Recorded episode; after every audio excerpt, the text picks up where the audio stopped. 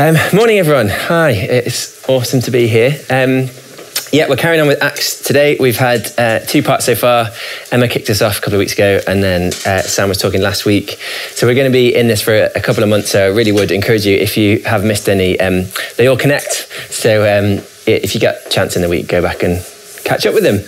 Um, awesome. Right, let's just pray, and uh, we'll get on with it.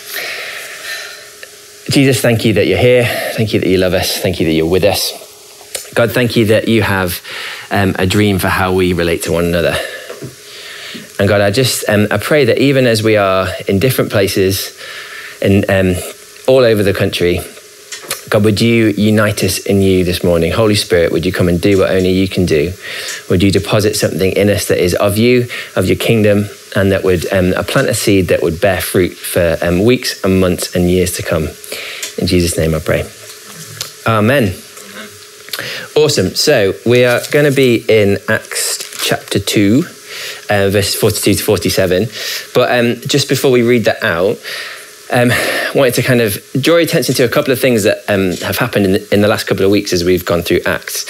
So, obviously, last Sunday was um, Pentecost Sunday, and it was brilliant because Sam was talking to us about um, just the outpouring of the Spirit and and and all of that. And and that's ultimately, I mean, it's the probably most significant moment in human history. So it's definitely the most significant moment in um, this Acts series that actually everything that follows is as a result of God's Spirit being poured out on a people, empowering them and positioning them to be in this new kind of community that God was putting in the earth. So, um, but what is interesting though is um, what Emma shared in the first week about um, how you know, the disciples come to Jesus and they said, you know, are you going to restore the kingdom to Israel? You know, are you are you going to do what was promised in the in the Old Testament scriptures?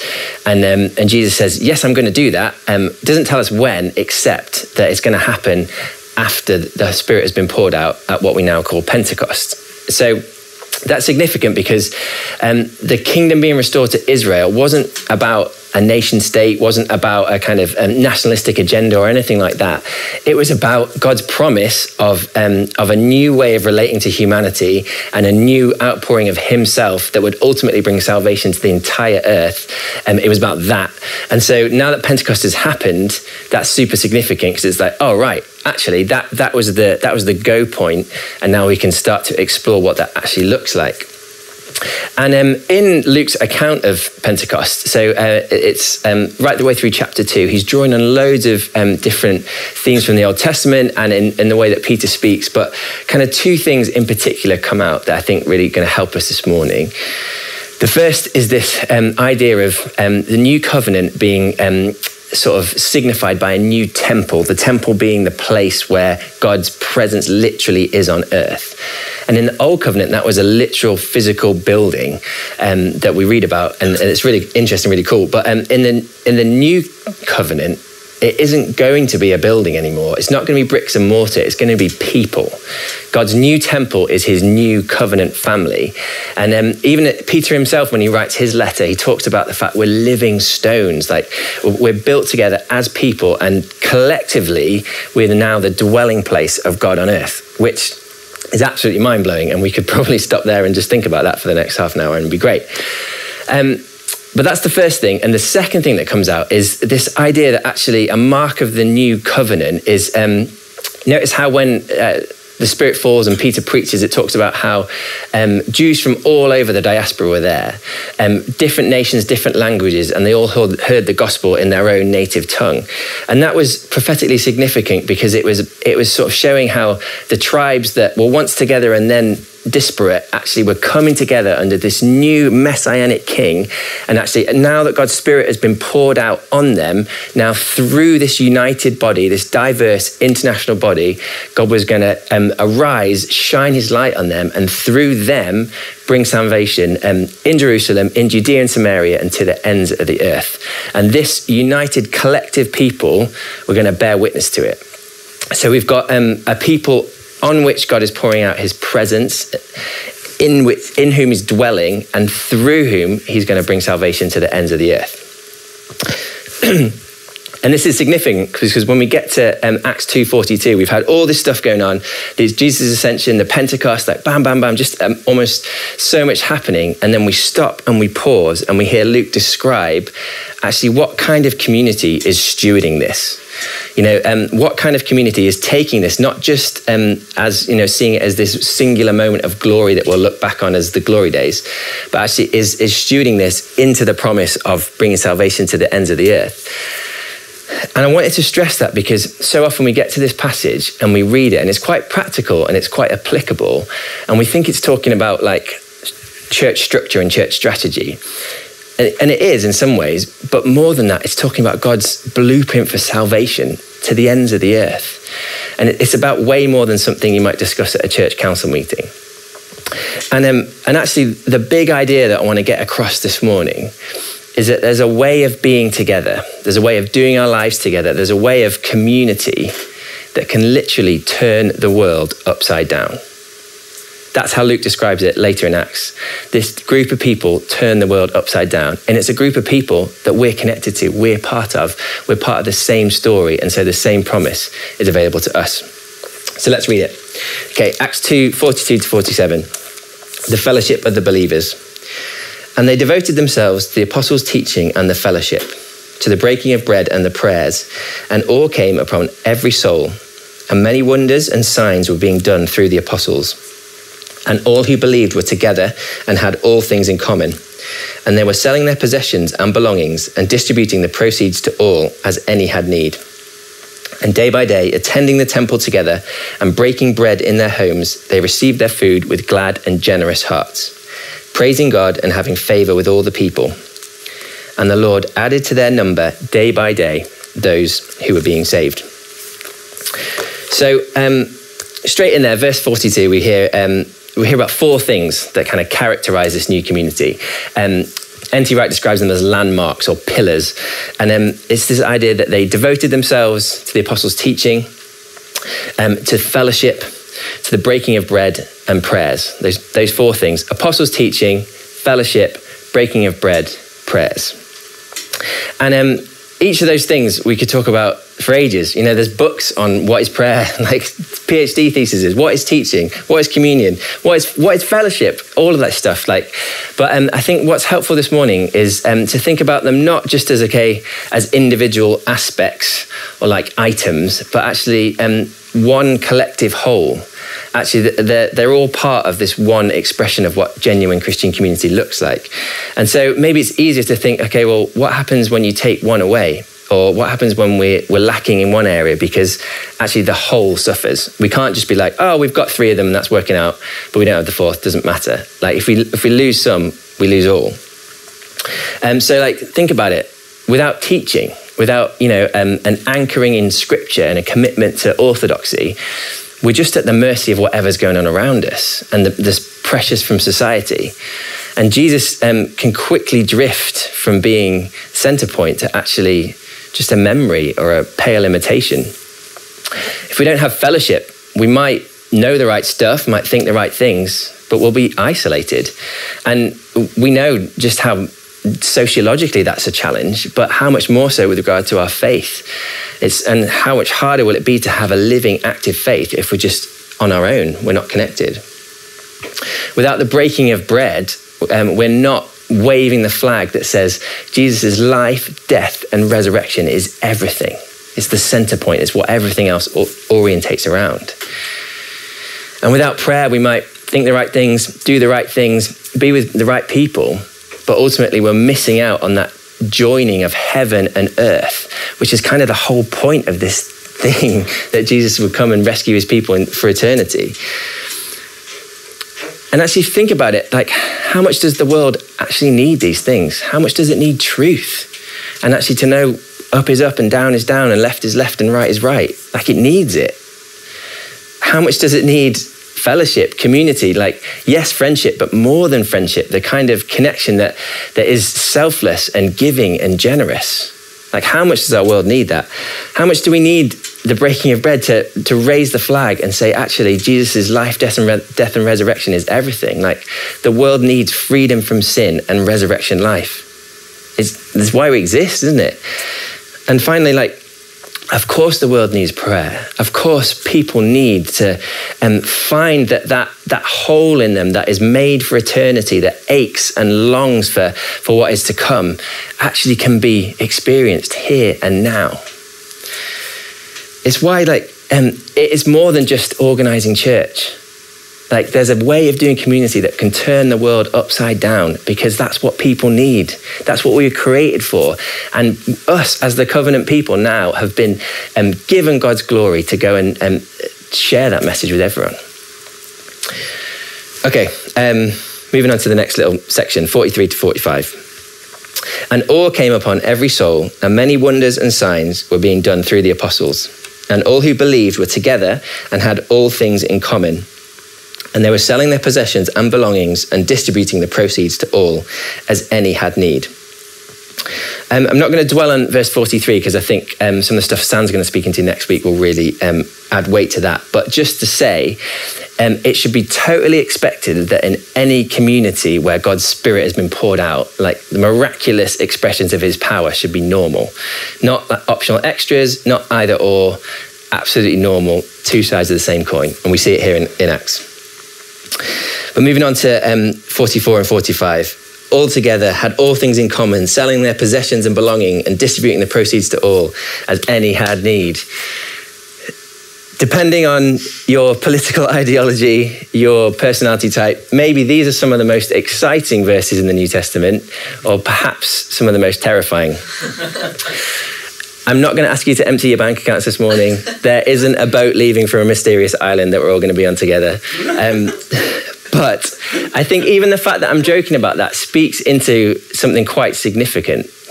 And, um, you know, I, I think often with, with, with this particular verse, but also others that are similar, like there's that sort of thing in the back of my mind like, oh, it sounds great, but do we really have to? Like, can we not just put that in the maybe pile? And um, I was reading a commentary uh, getting ready for this, and they posed that same question. And the guy writing was like, "Well, if you're going to do that, where do you stop? Like, if you're just starting to throw stuff out, where do you stop? You know, like, are you just going to be like, well, I don't need to love my neighbor as myself? like, where does it stop if we start um, getting rid of stuff when we find it uncomfortable?" Like actually the whole point is that we come to scripture scripture humbly to be led and challenged and changed and shaped. We don't come to it to weaponize it and use it for whatever we fancy or whatever we like and get rid of the stuff that actually doesn't relate or scares us. Like that's not our choice. We're the ones to be shaped by scripture, not the other way around. And um, the thing is, it's there. It might be hard, but it's right there. And um, it's funny, like uh, I joked about the sort of commune thing, and uh, and often it's just like, oh, does this mean we like all have to be together? Like, is everyone coming down to Ardwick Green to live here forever? And um, I guess um, to sort of to speak into that, firstly, the disciples still had their own homes. Um, you know, they they still were breaking bread in their homes. They they hadn't sold up and moved out to a field in the middle of nowhere somewhere. So so that was what's going on here. But the reality is, they um, what they were trying to do is genuinely live as one family. Not just talking about it, not using it as some kind of marketing exercise to make people feel good, like actually genuinely living as one family, and which looked like sharing possessions and sharing income and, and all this kind of stuff. And they, they were doing it with Jesus they, as they traveled with Jesus um, when there was 12 of them. And what's amazing is that they're still committed to that even after this exponential growth and they've gone from dozens to thousands. They're still committed to how do we work out, how do we live as a fact we are one family because we're a different family. We're a different kind of family that is now God's covenant people. That should look like something. And that's what they're going after. And um, it, so I guess there's three things that I picked out here. But um, firstly, it's it was proximity. So yeah, maybe they still had their own homes, but they were they were close to one another. They were in one another's lives, not just when it suited them or when it was convenient, but they were close to each other. And um, especially in the last couple of years, like um, it's been harder to be physically close, but that doesn't mean we can't still be in one another's lives. And so, actually, do we have the kind of proximity that would actually be able to be described as family, or do we not? You know, thinking about um, things, possessions. They they didn't really think about ownership as much as stewardship. Like this is just a thing. It doesn't matter if it's mine or yours. Like it's just if it's in our world, we're stewarding it together, and so we're going to use it in whatever way works for us. Like you know, like and if if someone's got something and someone else needs it, well, they've got it as well. It's because we're one family with the same thing, and um, it's it's just the whole idea that you know like a possession would sort of signify success or you know status or actually be something to, to, desire and the heart long for. Like it just seems completely detached from where they're at. And why wouldn't it? Like they're just they've just experienced the outpouring of god's literal presence in their literal bodies. Um, and they're like god's literal agents in the whole world like for a kingdom that's going to last for eternity. Like can you imagine chatting to jesus about how much your house is worth like in the light of all that. Um, and then finally, they, they says that they shared the resources. You know that actually, collectively, if one part needed something, as a whole, they would inconvenience themselves to meet that need.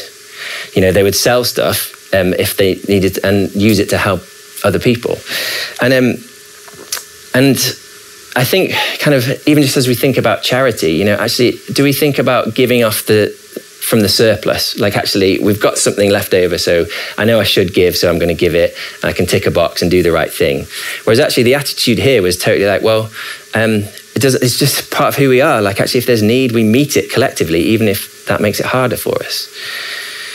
And um, yeah, like, why wouldn't we live like this, knowing what we know about God's abundance and his eternal kingdom? Why wouldn't we be able to live with open hands and open hearts and just free of the materialism and um, shackles that come with all that stuff, with the mammon, really?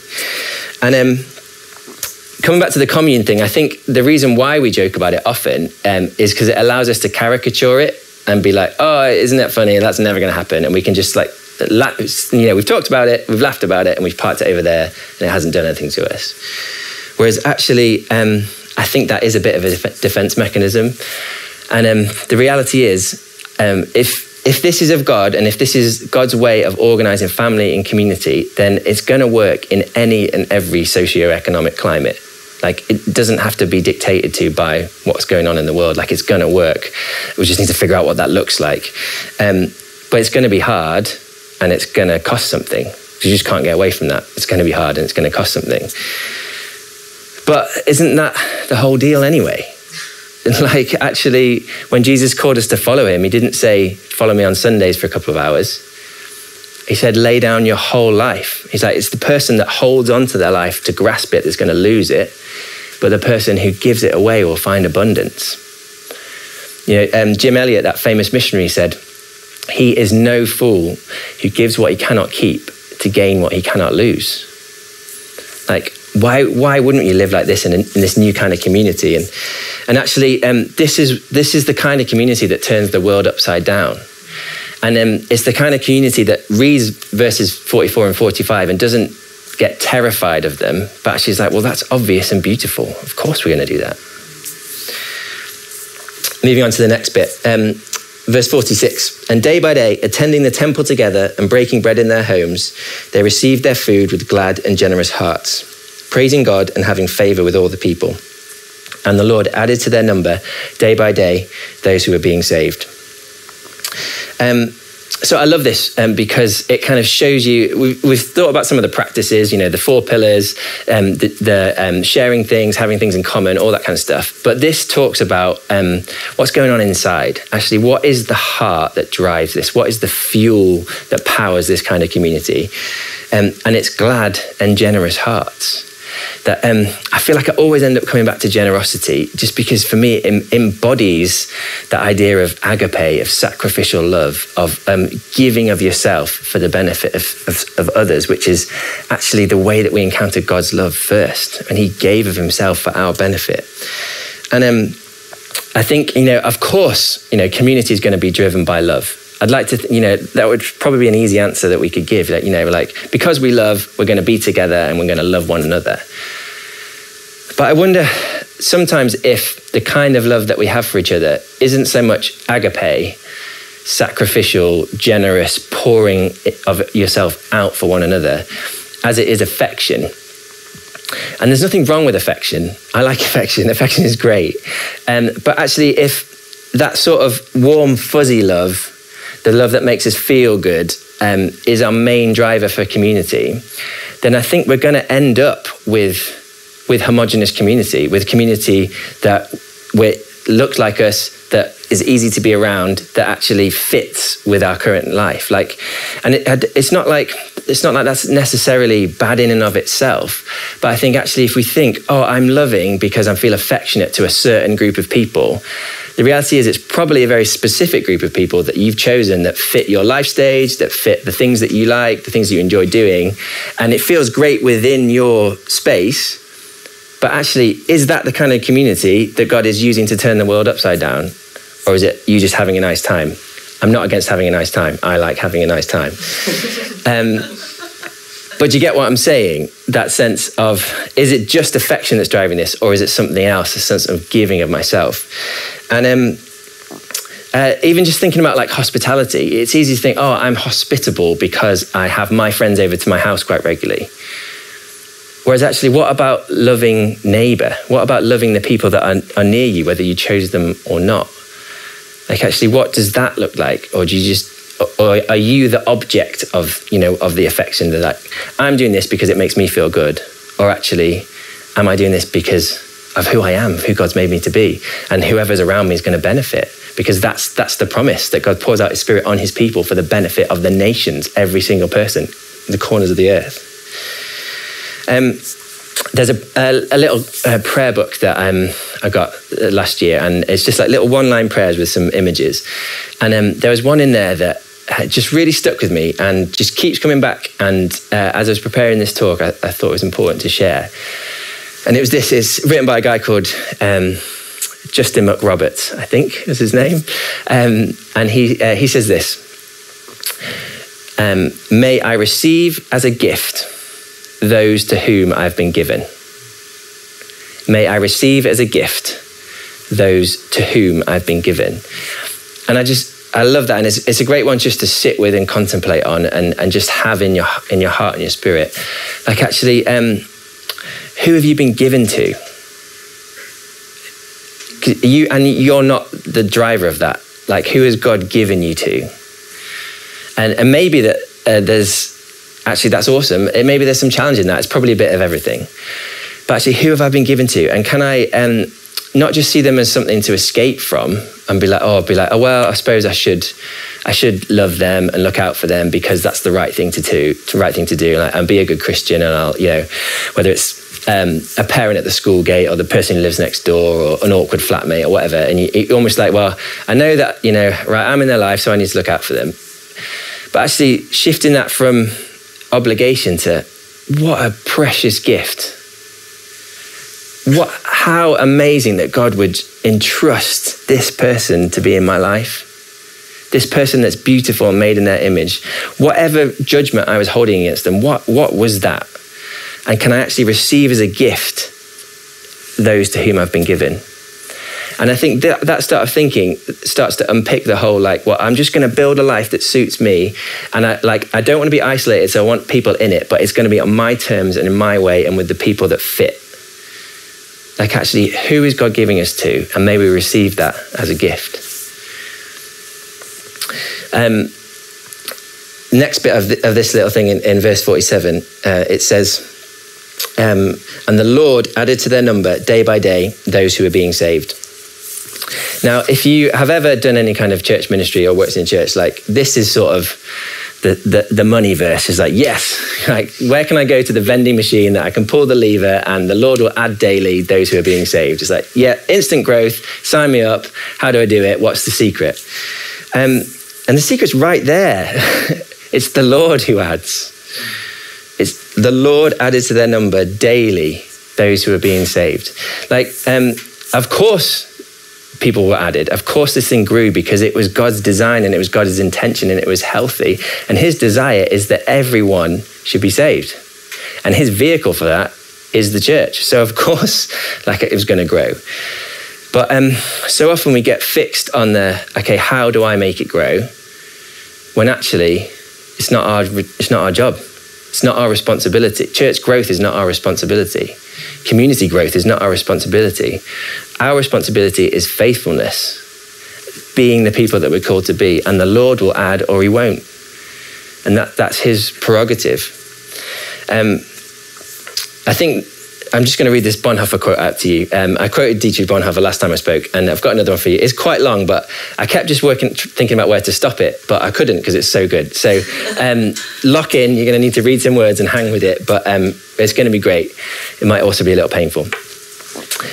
Those who love their dream of a Christian community more than they love the Christian community itself become destroyers of that Christian community, even though their personal intentions may be ever so honest earnest, and sacrificial. God hates this wishful dreaming because it makes the dreamer proud and pretentious. Those who dream of this idolized community demand that it be fulfilled by God, by others, and by themselves. They enter the community of Christians with their demands set up by their own law and judge one another and God accordingly. It is not we who build, Christ builds the church. Whoever is mindful to build the church is surely well on the way to destroying it, for he will build a temple to idols without wishing or knowing it. We must confess, he builds. We must proclaim, he builds. We must pray to him, and he will build. We do not know his plan. We cannot see whether he is building or pulling down. It may be that the times, um, it may be that the times which, from a human point of view, oh, sorry. It may be that the times which by human standards are the times of collapse are for him the great times of construction. It may be that the times which, from a human point of view, are great times for the church are times when it is pulled down. It is a great comfort which Jesus gives to his church. You confess, preach, bear witness to me, and I alone will build where it pleases me. Do not meddle in what is not your providence. Do what is given to you, do it well, and you will have done enough.